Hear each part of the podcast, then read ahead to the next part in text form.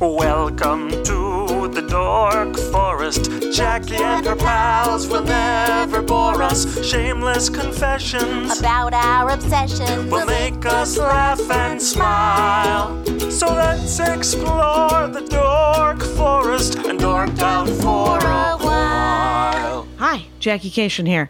You're about to listen to The Dork Forest. You know the websites, dorkforest.com, thedorkforest.com. JackieKashian.com has the links to everything. Merch, the new album, my other podcast, videos of me doing stand up. Dorkforest.com has all the notes and the video that you can watch of this show.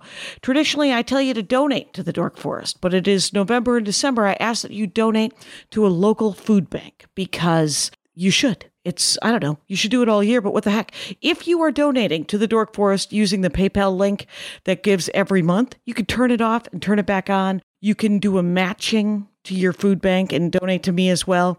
But all the money that I get uh, from the donations from November and December, I'll give to my local food bank. And so I will get all of that sweet, sweet karma. Other than that, you can buy merch. You can, for Christmas, there's new, there's new t-shirts and stuff. But whatever it is, the Dork Forest, super fun, always available. I'm sure there's things I'm forgetting to say, probably Bandcamp, but let's get into the show. Hey, Jackie Kashian, I'm in my garage. It's happening already, Vish. It's happening already.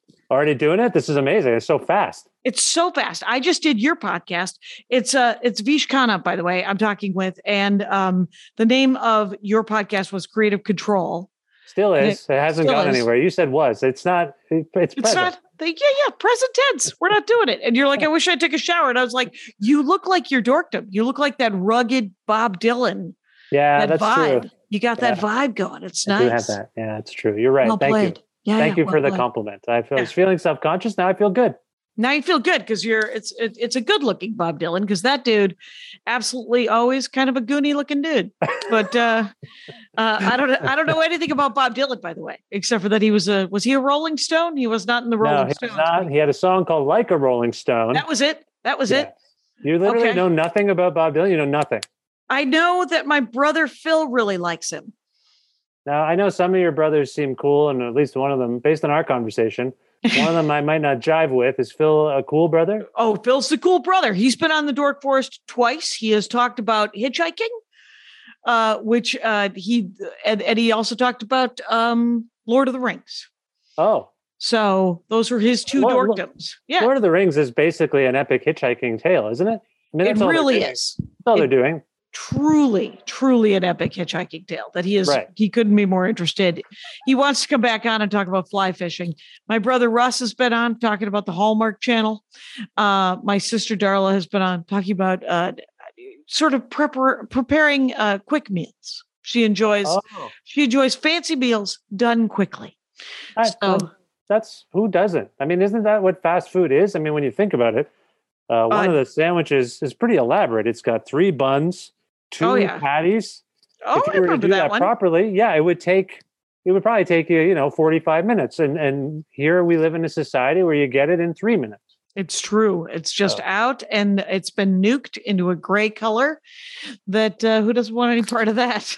and, uh, Absolutely, that's the way we live. Yes. what do you know about Bob Dylan? Whew. Well, you can't see them, but to my to my left, Yep. uh, we're on a video chat thing here. Uh, I have every single Bob Dylan record and box set. Oh, Uh, all of them are here. is is uh, there redundancy? No, not no, not in the Bob Dylan realm. Uh, Okay. I- for instance, I have four Beatles box sets of that are ostensibly the same. The, I have the mono box set, and then I have the stereo box set, and I Ah, have them in both CD and vinyl formats. So you're not wrong to ask. This is a valid question, is what you're telling me. Uh, some- but there's there's duplication in the sense that they'll put out a bootleg series. Uh, Bob Dylan will, I mean, and it'll be kind of a an alternate version of an album we've all come to know and love. But I mean, it's really alternate. It's like bone, like outtakes, and like the original album might be 12 songs. The bootleg series will be like 80 songs. So it's not really. It's like a whole other universe. right, right. So yeah, I have everything, uh, and then again, everything on CD with Dylan. I Mhm. became. Uh, I, I found out about Bob Dylan uh, when I was a little boy because I would read a lot about the Beatles. And Oh, okay.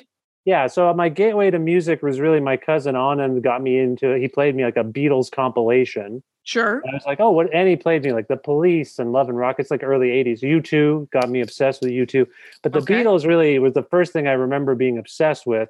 And so, from a like, I'm talking like six, seven years old, just like obsessed with them. And then I would I would read every. I was a voracious reader, read every book I could get my hands on. There was a really, you know, as we're speaking, Jackie, everyone's going off about this Get Back documentary about the Beatles.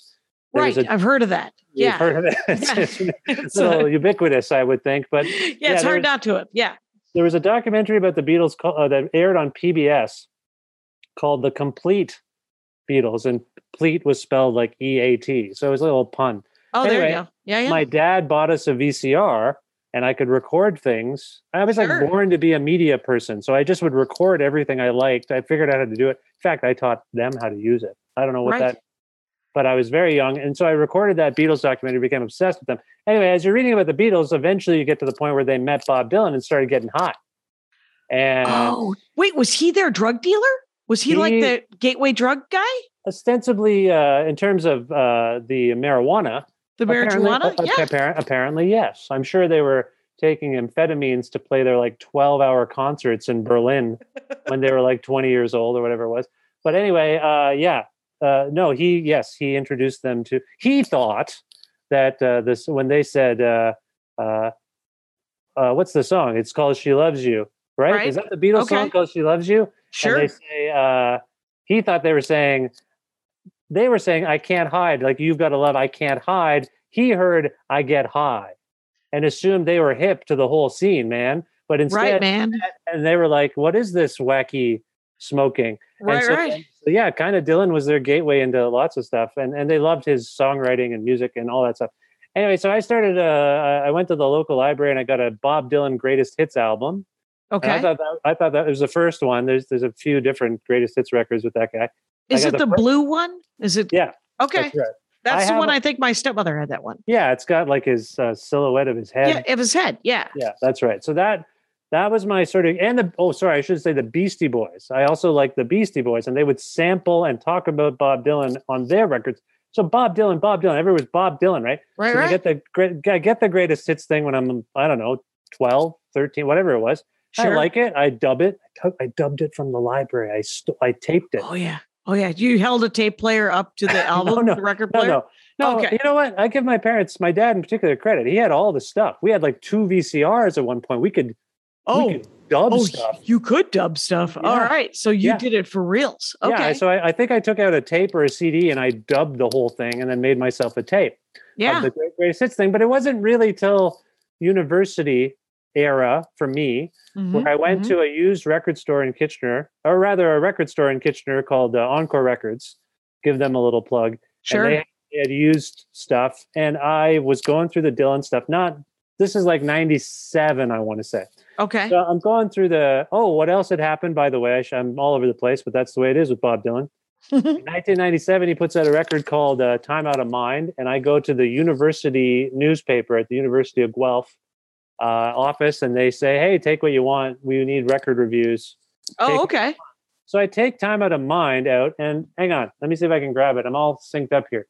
But if you get here, this is what time out of mind looks like, Jackie.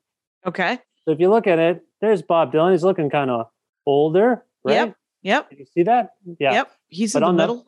But on the back, oh, look- he's a he looks a- baby. well, he looks younger. I think it's the same era, but he looks a lot younger. So I was Right. confused by this release. I didn't know what it was, but it was in the new section. I thought, is this another greatest hits thing? But I took it home and I loved it. And this, by the way, stands as my favorite. 97, my favorite. 97. Time out of mind. That's his- of Mind. that's your what's on that one? So uh, this is the only one he won the Grammy for in terms of like hits. Here's Yeah. songs I sing to my daughter.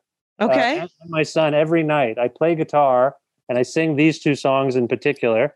I sing uh, "Make You Feel My Love," which was in the last ten years uh, exploded because Adele covered it, okay. made it a bigger song than it was. This came out kind of quiet in '97, Right. and so I sing that one to my daughter. And I, it's one of those songs where uh, I don't know if you have any regrets about your wedding, but I, uh yeah, what just one. and it's uh, we didn't record who the speakers. Oh, that is, oh, you're that's talking about a different kind of regret. no, no, I thought I thought that's where you're going. I have one major regret no, about my wedding day and a decision I made.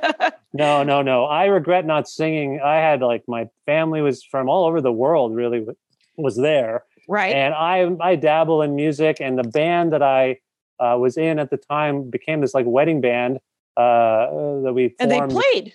They played, but I didn't. I didn't perform. They someone else played drums, someone else sang songs, and I Well, did all sorts of things. We were getting married. I was pretty busy, yeah. So you were but I re- busy that day.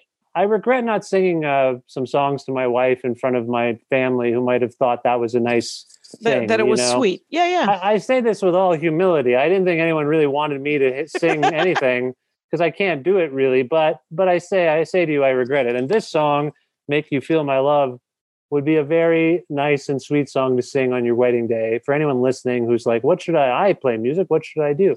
Great song. And then the other one I sing uh, to my daughter, uh, which is very long, "Standing in the Doorway." That's a lovely song.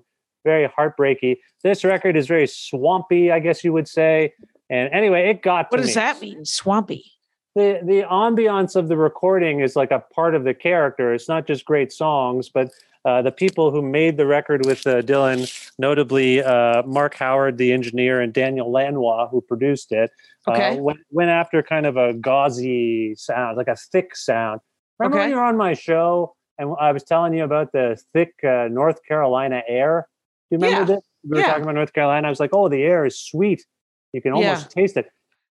This record has the same feeling. You put it on and you're kind of, it's got a, hum to it. It's got like an ambiance to it. So that really helps. Uh, just sort of, it creates a mood. I remember I put it on once when I was driving with my band uh, many years, like a, like 20, uh, to 2003 or something, four or five, something like that Sure. and uh, the singer in the band had never heard it and we, did, we were pulling an all-nighter and he just was like this is in it, it felt like a midnight to 8 a.m kind of record like Okay. very late night anyway get this thing from the school newspaper and i put it on i'm like oh this is a new record i guess these aren't these aren't hits right. even though he, look, he looks young on the back and Yeah. I, I fall in love with it so then back to my uh, story about going to the record store in kitchener I got a little fever now. So then I go uh, to the record store and I'm going through the used CDs, and there's a co- copy of John Wesley Harding, uh, which came out in uh, 68, 69 era there. And That- so I, I Isn't that uh, a no, murderer? no, s- Who's John 60s Wesley? John Wesley Harding. Sorry, it came out in 67. Uh, yeah, he might have been a murderer. He's a mythic folk character. Sure. Okay. I think I- there's also a modern day singer who goes by John Wesley Harding, actually. oh wow. All right. So there's, don't know. anyway, that record also opened a whole universe to me uh, about Dylan that I didn't recognize because I had the greatest hits. I Yep. knew of him. Uh, I knew he collaborated. I'm a big U2 fan still. When I was a kid, he was on Rattle and Hum, co-wrote a song with Bono and The Edge Okay. and and and yeah anyway so i i he was peripheral but then i got that john wesley harding record and the band sound That this record jackie so, so you know is considered like a harbinger of folk rock uh, Okay. re- really like oh this is it's not just folk it's not just you know and this is 67. This is 1967. I- if, if yeah i'm i'm just making stuff up as i go and i hope No, I, as an enough. expert It's you don't What have to be an expert. I like the enthusiasm. I like the articulation. for years I thought it was 68, but I recently and I don't uh, my internet's all off here, or I'd look it up. But I, I in recent years, you know, how sometimes you just have it fixed in your head that something's one thing, and then you read one thing, a different thing, and you're like, oh, the thing I've been thinking for 20 years Right. is a year. I'm a year off, so it's technically 67. I always thought it was 68. John Wesley Harding, another gateway into whoa, this is more than the greatest hits guy Mhm, this mhm. is this is a guy that I got to explore all in. Then I just got all in. I first saw him in Toronto in the year 2000 uh, Okay. at the what was then called the Molson Amphitheater, and then I was obsessed already. So I was it a collect- was it a big is it a big venue?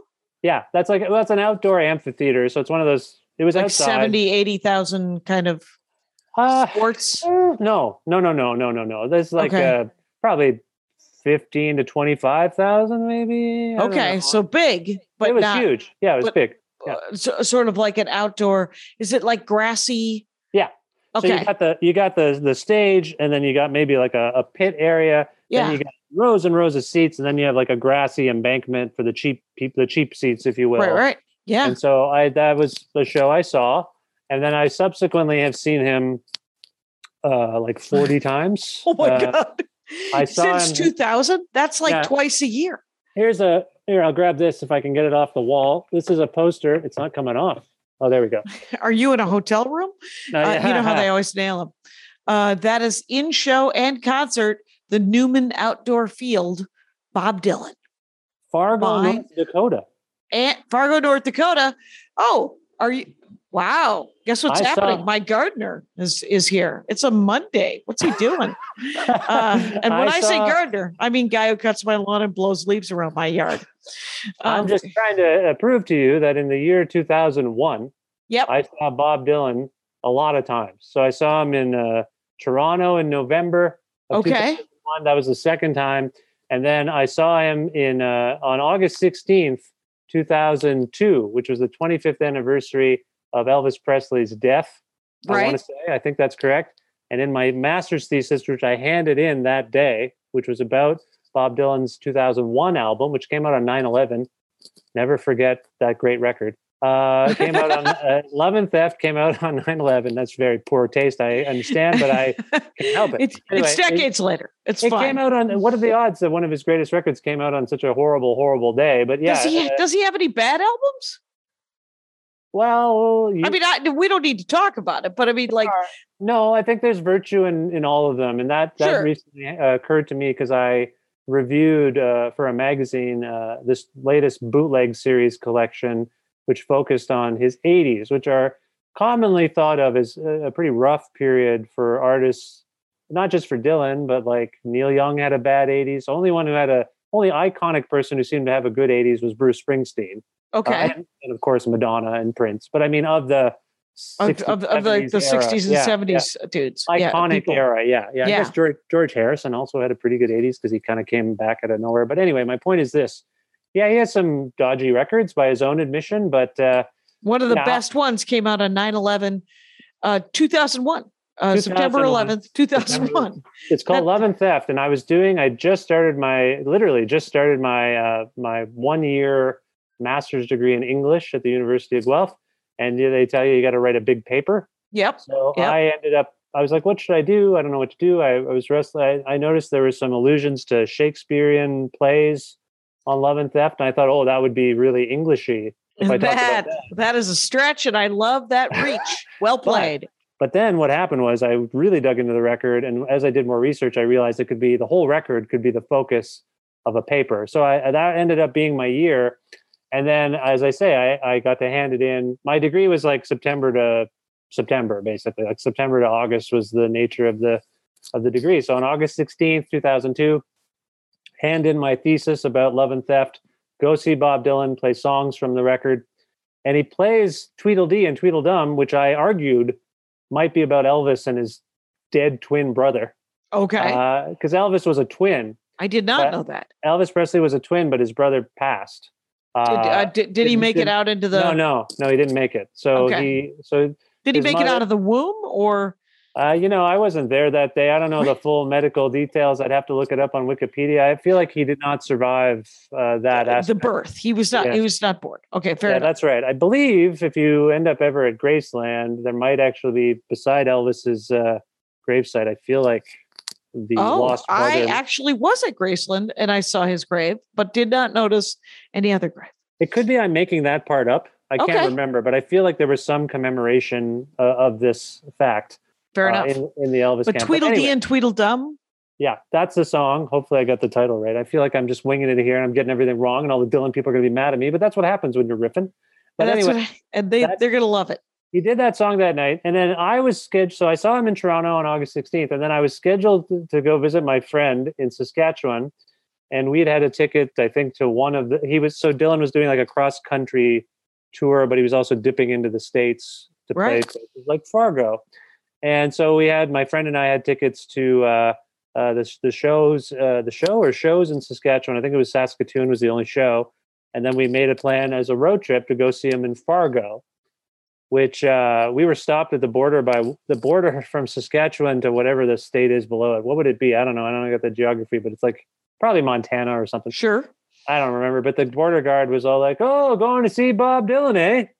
So, uh, got anything in your car you want us to know about?" And I was like, "I don't do drugs. I don't do any uh, drugs at all. I don't drink. I don't do anything like that." Not Right. even- But uh, my friend was a tennis at the time. He's now a lawyer, but he was a tennis instructor. So his trunk was full. We left from like a tennis camp thing he was doing in Regina, Saskatchewan, right to go to Fargo. 'cause It's just the Right. so the guy's inspecting the car and making all these like innuendos about drugs, and I don't know all the names. What is one of the names? Uh, is it THC or something? Is that what you Uh, call that it? that yeah, I think that that's the active ingredient in marijuana. Yes. So I'm I'm going to see Bob Dylan. I don't know anything about marijuana, which uh, you know I'm just like he's like making references to that, and I'm like I don't know what that what does that stand for? And my buddy's like it's dude, it's pot. Like shut yeah, up. yeah, yeah, yeah. Anyway, he opens a trunk full of tennis balls and tennis rackets. Like I don't know what he thought we were doing. Just rammed full of balls and rackets, and uh, he must have thought we were odd. But anyway, he let us go. I, I don't know why I thought it was going to be full of cats. Um, because a cat got. I don't know. It was like he was a tennis guy. That anyway, a tennis guy. So we go down to Fargo, and uh, I go to the Blockbuster at the Fargo, and I say, you how "Hey, to party. yeah, exactly. I, well, we're in a plaza. There's not much to do. We're we're very early for the show, so I had to actually playing tennis at a tennis court near the venue in Fargo because we had a lot of equipment with us. I decided we were in a plaza. I'm like, you know, it'd be funny maybe go to the Blockbuster video, ask people what they think of the movie Fargo. Man, this was not a well. I'm no, sa- it's not a great idea. The people in Fargo were angry. They were They- angry. that's yes. exactly. I can tell you that my reporting revealed that the, the they the were clerk- not fans. The clerk Yes. was like, just so you, okay, yeah, we get this all the time, ha ha ha. Just so you know, like the action of the movie doesn't even take place in Fargo. They just call it. They meet in Fargo. They have nothing to do they're with in this. Bemidji. They're in Moorhead. They're just they're not in Fargo. They're up in the Iron Range. It doesn't make any sense. Why would they even call it Fargo? I just Well- remember that being notable about the trip, as I did that, and then so anyway, then uh, we go see the show, and Bob Dylan and his band are playing in a little league baseball diamond field. Now he, he would subsequently do. He liked. I think that was the first one that he did in that era. But he subsequently liked it so much. They were so Bob Dylan and his band. They come across as like uh, uh, loners from out of town, cowboys. They carry themselves with a certain gravitas. And yes, they don't. yes. They don't say a lot of stuff. They don't. They're very stoic. Uh, and his band at the time was one of the best bands I'd ever seen. But they were so, and so I'd seen him a bunch and had noticed this stoicism and this seriousness. Dylan rarely even says anything except to introduce the band members in Fargo. And I vividly remember this giggling on stage. because he thought it was so funny I think he and super fun. It was Yeah. super fun to play in a little league diamond for him. Here's my question: Is he Yeah. playing on home plate and the audience is sitting like shortstop? Yeah. Well, Okay. we're yeah, we're I think that's correct. I think they're on home plate. We're all, as you can imagine, a diamond goes out like this, so we're Yep. all assembled. Yeah. So there is a great show, and then um, we, my friend, I tell him when I get there, like, just so you know, with Dylan or people like Dylan, we might want to go to more than just the shows we have planned. And he's like, "Get out of here! What are you talking about? We're not going to go to Calgary and Edmonton and these other shows." I'm like, "Okay." he gets the fever. So we go from Fargo or wherever. I, I can't remember the order, but I think we went from Fargo, followed him to Alberta, bought seats from the people on the street. like the Grateful Dead. Like you just followed Bob Dylan. Well, I mean that that is that is the iconic one. That is the one that everybody talks about. yes, But in right. this case, it's 2004, and you're following Bob Dylan around. two 2002. It's a fall Okay. of 2002. So we were following Bob Dylan, and then this became a habit for me. So like I literally, like I don't mean to invoke a drug habit, but like it gets addictive because the shows I think are fantastic. They're unpredictable. He uh, does songs in whatever mood he strike that strikes him. Like the arrangements as the tour goes on are they get going, but they don't sound like the records, which people find really difficult to deal with. They don't like it. Right. It, it's yeah. yeah. it's- uh, people like to sing along. Yeah. Which is weird because in stand-up comedy they want to hear different jokes. But in music, they want to hear the album for some reason. Yeah. Yeah, I've never bought it. There was a trend uh, the last 15 years, and I don't know when the when the record industry started dying, and people the the the, the story was that people weren't buying records anymore. Right. And then I noticed a trend where the artists would say, "Hey, come see us. We're going to play your favorite album front to back in order." And to me, as an avid concert goer, I'm like, "Why did you just ruin the ex- entire experience of going to a show?" which is based on being surprised by what the artist does. Maybe they take a song in a different direction. Now they're not only saying we're going to try to play the album faith the songs faithfully to the studio version, we're going to play them in order. So Yeah. instead of which I found distracting when I would see Bruce Springsteen or someone say, We're going to do the river in order, I'd be like, Okay, well the next song, he'd start a song. I'd be like, Okay, well I know the next song is Sherry Darling. So okay, I know what the next song. Like I just uh, the whole point I thought of going to see a show Right. was to be surprised. And right. Right. and- there, there, yeah. yeah. There should be some sort. There should be something different about a live experience. Yeah. Than than than a than than a recorded one.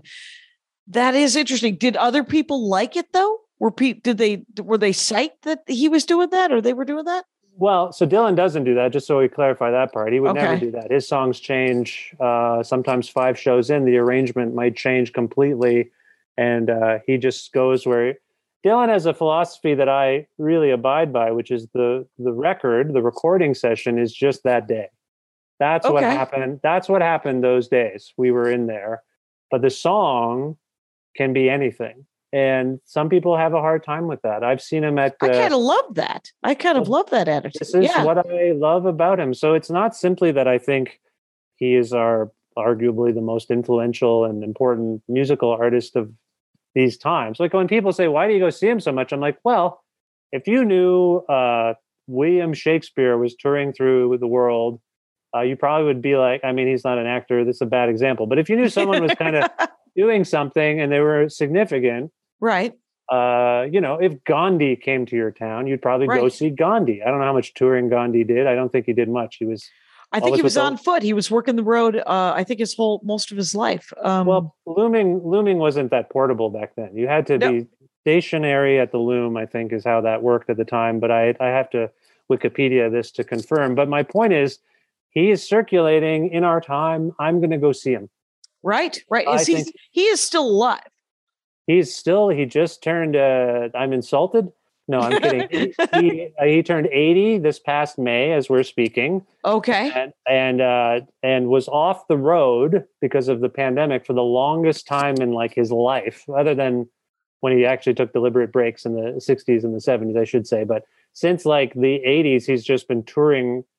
I don't know, 200 Kind of 300 shows a nonstop? Yeah, nonstop. Yeah. So this is why I've seen him so much, and I've seen him in Detroit and Fargo and across Canada and also across Ontario, which I don't live in anymore. Right. Uh, but anyway, he did just recently do. Uh, we're not post COVID, we're not post pandemic, but he is among the people that took the risk of uh, going out and uh, doing We're post lockdown is what we really are. That's yeah. that's right. Yeah. So he did. Yeah, just like you, you've been touring as well. So people are doing it, and it's making me uh, upset because I want to see him. And but you but also people don't want to get a breakthrough.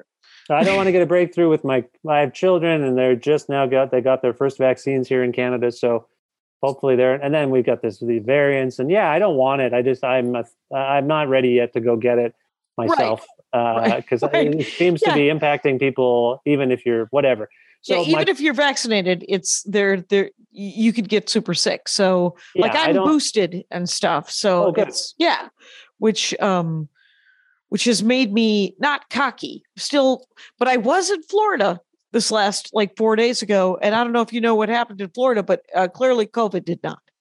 Because Oh. there aren't any, there's very few masks. There's no mask man. I mean, there's it's a pile of dum dums. So um, uh, it's a leadership thing you got that uh, is it Ron DeSantis is that the guy down there That's him. That's it. It is uh, trouble from the top down. yeah So if you could fix the top, there will be the, Yeah. there will be some help. Yeah. yeah yeah so but my So just, you uh, haven't been to see him I in two I- uh, years. he was playing the. That's right, and he's been playing the United States. He hasn't come up here to Canada. If he did, he probably would come to Ontario. And I always thought when we moved in uh, late 2019, well, if Dylan's playing, I'll probably try to make a trip of it. You know, if he's doing a bunch of shows, but uh, I almost yeah, I talked to some people on my show who were like, uh, I haven't talked to anyone who's gone, but they were going and they've since gone, so I should check in with them. But people are posting clips. Uh, Dylan quit smoking in the last couple of years, few years. Uh, he's been off the road. Uh, the clips tell the tale. His singing is fantastic. He's hitting notes. It's great. Uh, I always like as people get mad or upset about uh, his singing voice in his uh, later years, but I think uh, so. The thing is with Dylan, I'm a Yeah. punk. I come from punk rock, and I think D- Dylan is a, a punk rocker. When I when I talk about the fact that he's like the recording's just a day, man. Yeah. Whatever the song wants to be, it wants to be.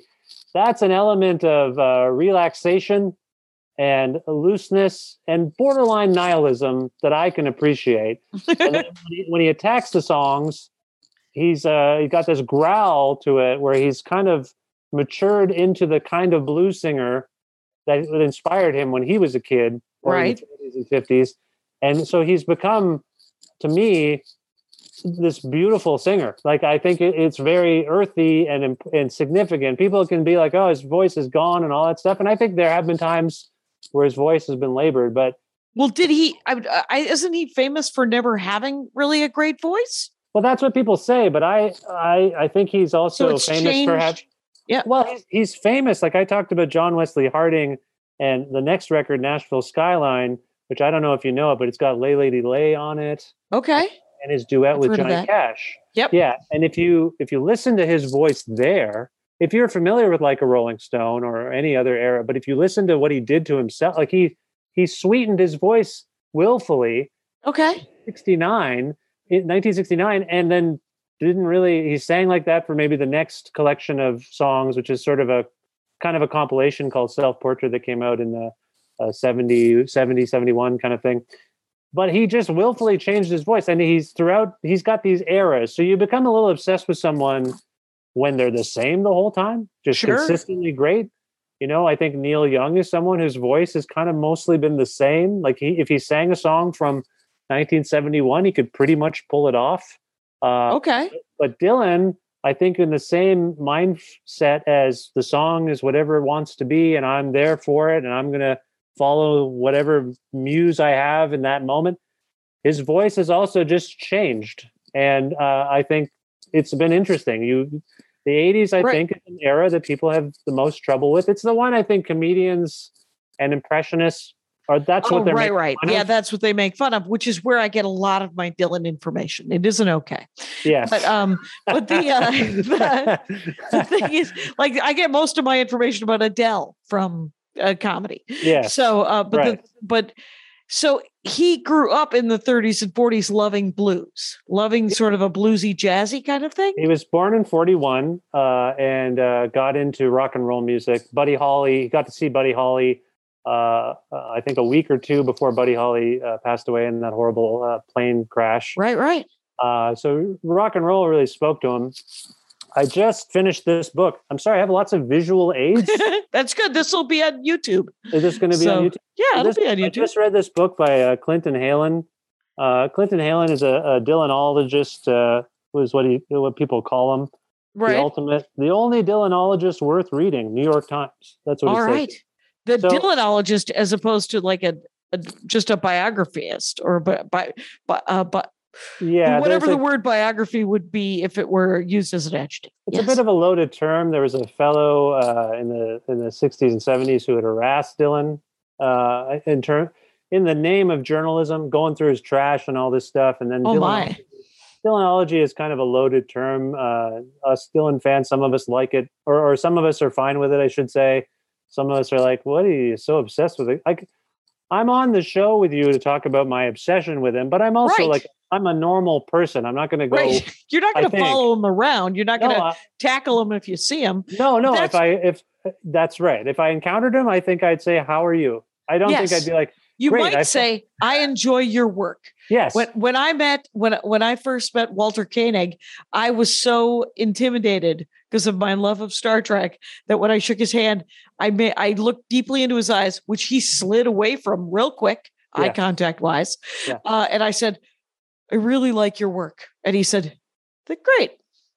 Yeah. And then Yeah. and then he's and uh, that was an that was intense enough. But yeah, the Dork Forest safe space to get No, to love. Yeah. I think, uh, but I think it can open up the uh, the can of worms where uh, if someone like me was in the wrong space, I'd see Bob Dylan, I'd say, "Hey, you're Bob Dylan.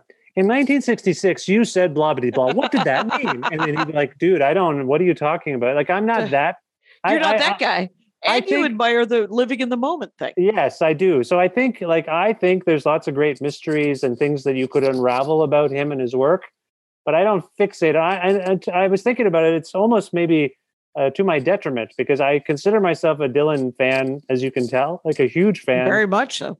but there's aspects of his nuances that I don't know. When people are like use certain shorthand, I'm like, oh, this is a whole dark web of Dylan knowledge that I just don't really know or haven't. And you delved- don't feel like you need to know to some yeah, extent. there's Okay. certain certain respect for him in that regard, and also recognizing that he's so playful.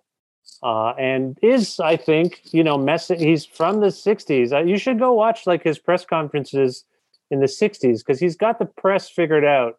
He's got perception figured out early. He realizes you can mess with people a little bit because the questions are so. It's like a post game interview with an athlete. So you scored 50 points and uh, you beat the other team. What was that like? These are the kinds of questions that musicians Right. get. Like you made the you played a A chord. Why? Well, how am I supposed to answer that? So you, Right. watch those press conferences. He's very funny. He's very sharp, and he likes to kind of mess with people a little bit. Oh, Jackie, Okay.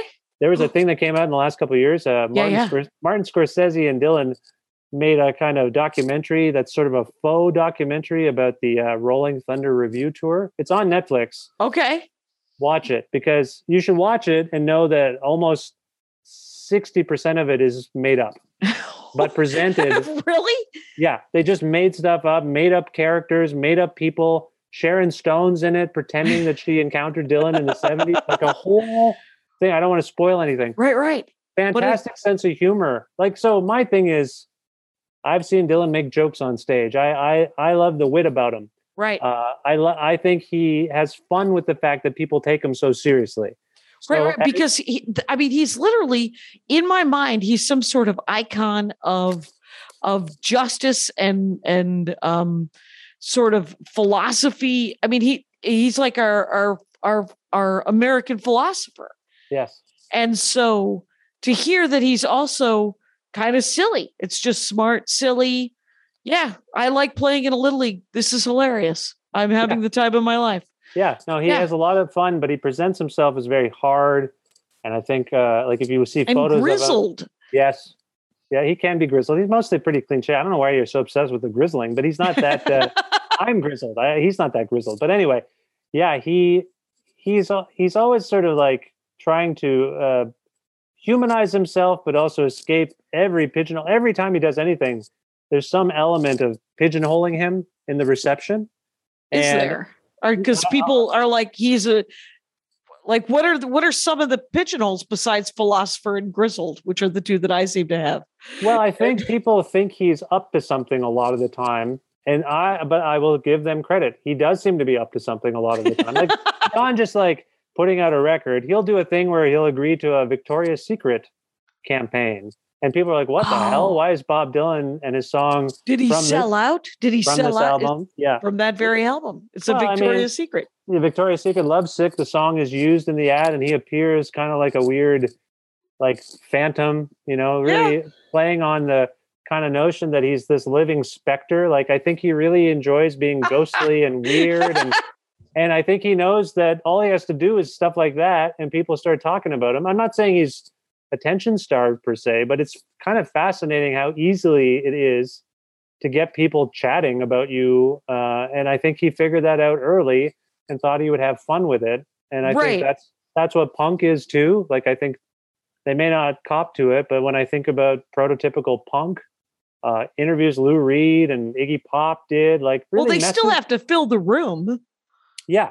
Yeah, exactly. Like it's not I, I just think he's endlessly fascinating and uh I can't I don't know what it is. I think about him every day and uh he's still I think it also helps that unlike uh, some of his contemporaries, his records are all great.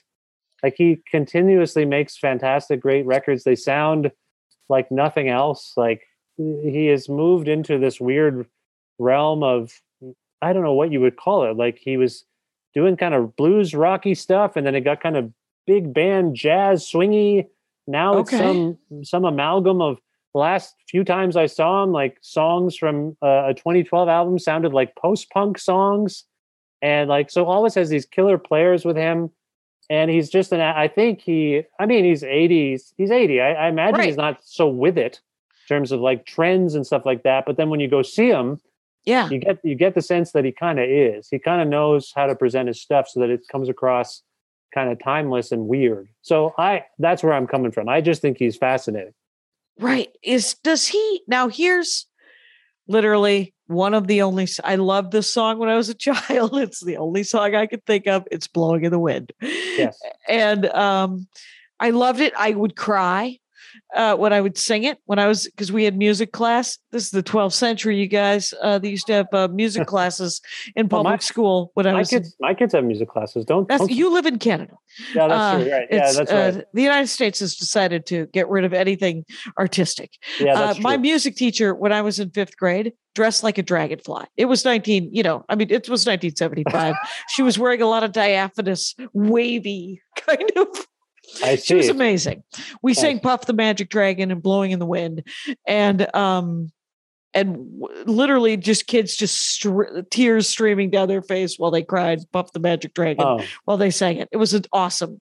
Uh, uh, it was when I look back on it, it's kind of epic. but so here's what I don't know, and I'm sh- I'm almost certain that Bob Dylan writes his own lyrics and Yeah. music. that's correct. Yeah. Okay, Right. and and he plays the guitar. and piano and harmonica and Okay. uh, yeah he mostly in uh, the last uh, so i noticed it and i don't know if anyone else has really talked about it but when uh, warren zevon the musician warren zevon Okay, uh, in like 2001 or 2 announced he was terminally ill with uh, cancer uh, warren famously played piano and i noticed that dylan shifted away from guitar completely to start playing uh, piano and keyboards uh, which he has continued to do basically ever since and i and, and sorry that was coupled with the fact that he began to cover some of warren's music uh, Oh, okay. show so he would switch to piano. Uh, I, I, as, as far as I can recall, he just switched to piano completely for his own songs because he composes a lot of his songs on piano. okay, Dylan, Dylan does. Uh, has since the '60s, uh, not simply uh, guitars. And um, so, yeah, if you go see him live now, you'll see he generally has a keyboard setup. It got so interesting to the point that people have speculated he could no longer play guitar oh weird. arthritis or something. But then Oh, every once, but every once in a while he would he would play guitar. I once saw him do a song. I think it was "I'll Be Your Baby Tonight" in uh, I want to say it was London, Ontario, Okay, and he. I, I've never really seen him do this before. He sang the song and soloed the whole time while he was singing. Normally, a guitar player who's singing would Yep. say, hey, "You other three guitar players, uh, one of you play rhythm, and the other two, you know, wank around. Just you know, just play some solos, do some stuff." He was just singing and soloing the whole time, and I've never seen him do that before or since.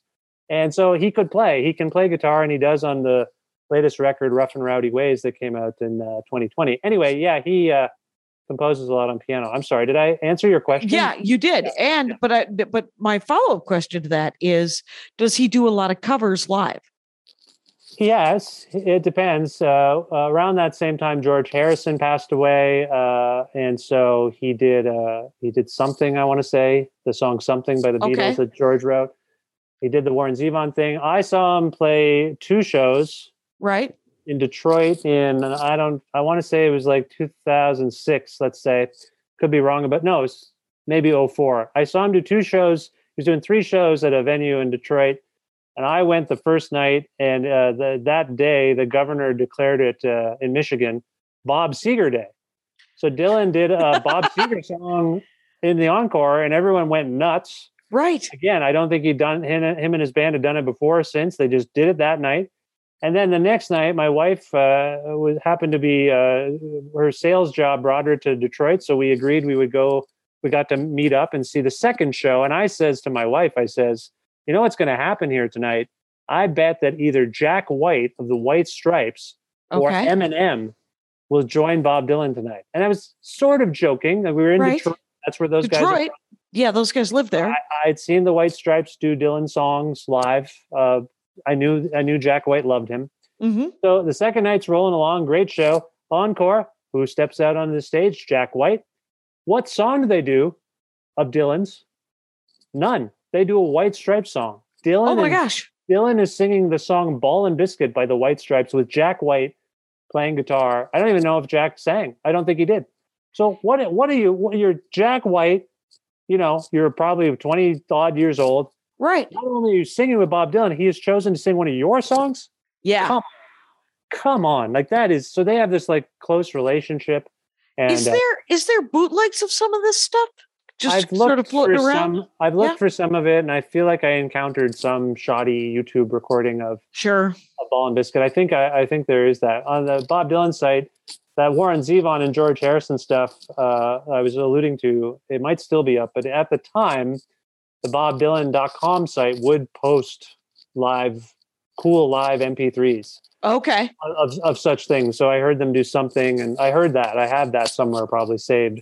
Yeah, Uh, that's super fun. Yeah, so he he has done covers. Uh, in fact, uh, prior to this album, Rough and Rowdy Ways, he did uh, three or four song uh, albums rather devoted to the works that Frank Sinatra would sing. Oh, weird.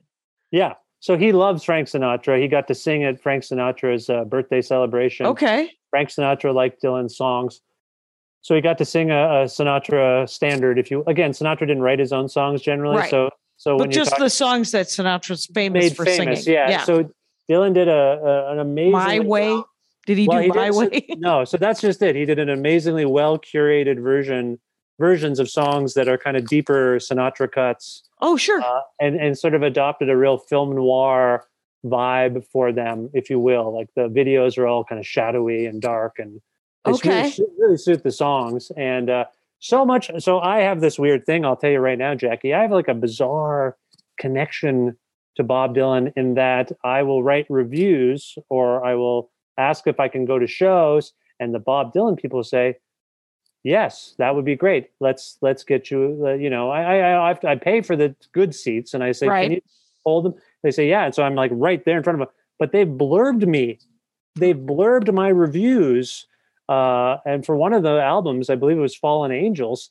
It's like uh, so and so from the New York Times, so and so from the Guardian. Vish Khanna for Now Magazine says five stars or whatever I said. I'm like, I know this is like a little minor thing, but I'm Uh, like, Except for it isn't. yes. First I of all, feel- it wouldn't be even if you weren't a huge Bob Dylan fan, it would still be a big deal for for someone of his stature to say, Vish Khanna, uh, this is a blurb uh, that this man has uh, this done." I, I, I, I think it's a little testament to something. Like I can't. It's Yeah. bizarre. Like I, I- I feel, and, and they blurred. I, I wrote a review of the latest uh, bootleg series thing there, springtime in New York, and, and they blurred that too. Like they grab, you know, they grab all Yeah, the the, the critics' uh, assessments. They posted my review of his album Tempest on their website, and yeah, I, I was just like, I feel seen. I yeah. feel- you feel seen. I'm you sure- feel I your life is weird. That that that's one of those things where you're like, I like you so much. You know who I am. that's where I'm Yeah. coming from, and I don't Yeah. think he knows who I am, but maybe he might maybe not, they- but he might. when I when I write to his camp and I say I have this idea, they say, okay, well, we're talking to Bob uh, next week. Uh, we'll bring this up. I'm like, holy lord! Like the fact that they would even, you know, often it's not Right. just about me; it's about whatever uh, entity I'm representing. But wow, so he seems plugged in, Yeah. and uh, and I feel very deeply connected to him. Your question or your your thought was about blowing in the wind, and I feel like I knocked us off course. What were you going to say about blowing in the wind? Well, here's where here's something you should know is that we're we have about 10 more minutes Yeah, You've sorry. been one of my favorite guests in the way that it's plug and play. And uh, it's just like, oh, what do you want to talk about? Oh, and then 50 minutes of Vish Khanna talking of uh, about Bob Dylan. So- Sorry, was that was that okay? Have I gone It on is too the long? best. Okay, It's the best. I Great. thoroughly enjoy it. The only thing that would that would ruin it is if you never stop talking about it, and then I had to say, "Hey, I'm going to stop recording it." Well, Uh, you know, as a fellow podcaster, I this is me on the that would not happen. a, I exactly. like I can be a little verbose, but yes, I You're love doing him. the job. Yeah, yeah. I love him and his work, and I've thought about it a lot. So I appreciate you letting me talk about it. But yeah, Here's so here is something I usually do when it comes to musical dorkdoms when I don't know anything about the the musician or I don't know enough about the musician. I like to sort of and you've had no warning. yes, So um I I like I if and you could do it over the next couple of days because this will go up in a week Uh-huh. um to make sort of a playlist of eight of your favorite songs okay. just eight now what- because what, format do you want? What what service are we using to make this playlist well most people use spotify but since spotify has taken all of my albums off of spotify uh, because i asked for eight cents instead of uh, four te- four hundredths of a cent every time they play a joke of mine on spotify so they in uh, i'm part of some sort of it might be a class i don't know what you would call it but some sort of a bunch of people saying hey could you play stand-up comedy and pay us like musicians uh, they're like oh we're just going to take your comedy off yeah, I I will. Uh, I mean, hopefully, uh, I don't care. This could Yeah. hurt me. I hate them. Uh, I don't know if you noticed it when I what do you usually yeah Well, I'm an Apple person, so I just got Apple. I'm not saying any of them are very good. First of all, again, you can see my shelf here, can't you? it turns out you have a cd player and a, and a no, record no, player No, these are records. Yeah, I don't I actually. Do, I don't have this. I have like 1,800 CDs in the basement that I brought here from Ontario. Yeah. But uh, or 2,000 maybe it is. But I actually currently do not have an active CD player. I only have my Toyota 2020 Toyota Sienna has a CD player in it. okay That's it. But no, I have records and I play them on my record player. But when I tweeted about your appearance on my show, I don't know if Yeah. you noticed this. I, you very uh, graciously retweeted it, but I include options for people to listen. And I always, because they're the biggest ones, I include Apple, uh, Google, which I don't actually know if that is very big, and then Spotify. But Right. if you'll notice, I do uh, to save space. I just did little symbols. So for the Apple, I use an Apple emoji. For Google, I use a magnifying glass because you search on Google. That was my joke. sure But then for Spotify, for Spotify, it's a little devil emoji because I begrudgingly am including it because I think they're evil. And the fact that they did that to you and other comedians is heinous, reprehensible. I hate them. I don't use it. I only use it for business purposes. But for listening, okay you uh, could make a youtube list oh, I could do that. Sure, I'll do whatever you want. I, I don't Yeah. even. If, if Well, people if it's easier for offhand- to Spotify, I don't care. I'm just saying I don't like them, but I can use whatever yeah you yeah want. Yeah. right and fair enough but but for these last couple of minutes could you think of of and and you can change it when you send me the the Yeah. mix but um what are some of your favorite songs Okay, so there's a version. Yeah, I will. I will think about it, but I will also say off the top of my head, I mentioned uh, this record, "Time Out of Mind." right So there's a. I mentioned two songs off it that I love. Obviously, I sing them to my kids, but I'm going to go with uh, "Cold Irons Bound" from "Time Out of Mind." okay I'm going to go with um, probably probably Mississippi from Love and Theft. Although I'm partial to other really great songs on that record. That's a 2001 one. okay I'm going to go with uh, As I Went Out One Morning from John Wesley Harding. okay I'm going to go with Million Dollar Bash, which I also, my daughter actually requested that last night. That's from the Basement Tapes, his work with the band. okay Uh, I'm going to go with. Um, this is harder than I thought. Something Right. from live 1966. Maybe, uh, maybe tell me, Mama. Sorry, I'm not looking at you. I'm looking at my collection of music. no you have to you have to look deeply into the into the bowels of your uh, vinyl collection Yeah, sorry. I'm just looking at, through all the eras, and uh, I will go with um, one more cup of coffee from Desire. okay Where? How many songs are we at right now? i think we're at six Okay. Then I will go with um maybe. Uh, I have to tell you, I think I've heard of two of them. Well, that's fine. That's this That's is and, you, you but he's super prolific too. let's just go back in time to the point where you asked me if he was in the Rolling Stones. Like this is the level of expertise. I knew that he wasn't in the Rolling Stones. I thought that he wrote a song about Rolling Stone. he has collaborated with the Rolling Stones Okay. uh, in live. I mean, and I Uh, did ask if he was still alive. Yeah, that's so is the- also not not great. Not a great look. nod.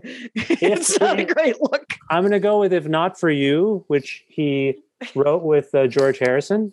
Oh, Uh, okay. It's on uh, his album New Morning.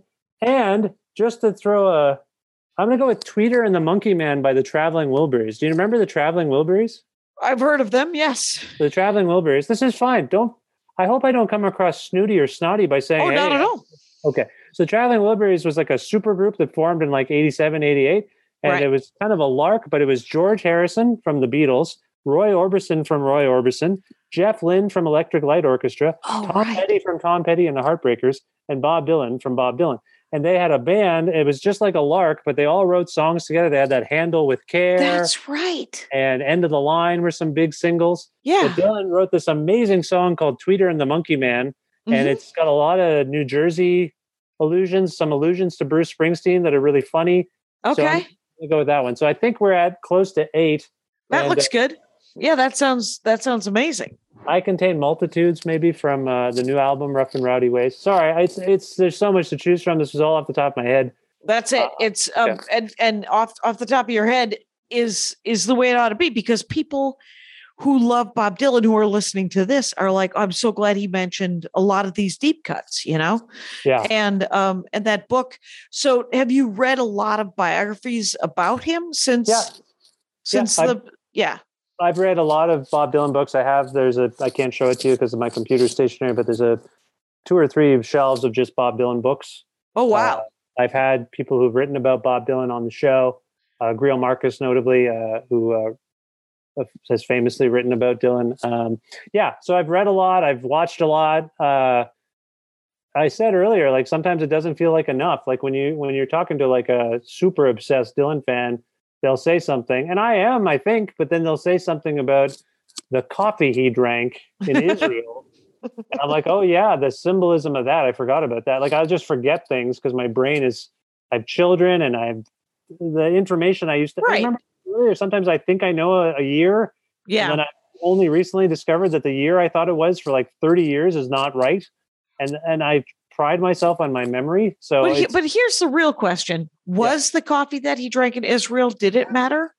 I'm just uh, that was a That was an random exa- example. random example. Okay, The thing, he's one of these people where people look for meaning in every single thing he says and does. Right. And That so the- that that feels like either he's playing them or they're playing themselves. Because I mean, as as important uh, an artist as he is, and I and I do and I do.